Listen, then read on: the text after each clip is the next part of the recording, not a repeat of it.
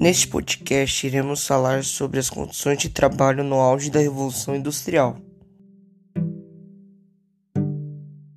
Nos finais do século XVIII, teve consequências nefastas para a saúde. Exemplos maciços de desequilíbrio ecológico foram, por exemplo, as grandes epidemias decorrentes das mudanças sociais e das alterações do sistema de produção. Grande quantidade de pessoas migrava e aglomeravam-se nas grandes cidades, com fracas condições de salubridade e habitabilidade, facilitadoras da difusão de micro-organismos causadores de grande morbidade e mortalidade.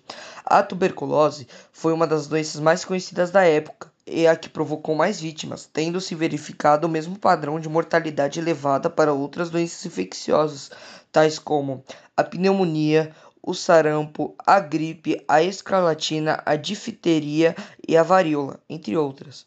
A primeira revolução da saúde foi um dos ramos do modelo biomédico que conduziu ao desenvolvimento das modernas medidas de saúde pública.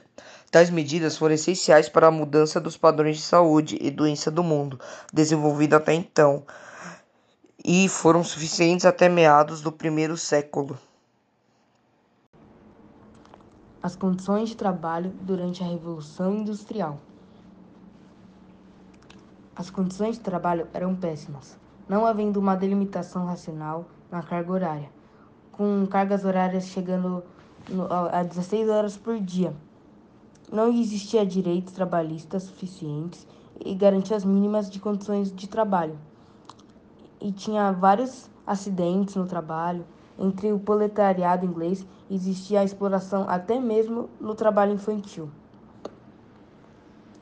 Por conta disso, o proletariado se organizou politicamente em busca de criação de seus direitos, assim como respeito à sua dignidade, uma divisão mais justa do fruto de trabalho e a garantia de segurança do trabalho, fato que fez avançar o socialismo na Europa no século XIX dando início a, a uma disputa ideológica que define a Europa e, consequentemente, e, consequentemente, todo o mundo ocidental, sendo relevante até os dias atuais.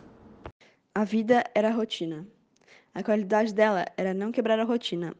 A partir do final do século XVIII e a partir do século XIX, com a Revolução Industrial, a qualidade de vida passou a ser equivalente a viver no setor urbano, contar com, as contar com que as máquinas fizessem todo o trabalho pesado e controlar é, a melhor forma possível de conservar a natureza.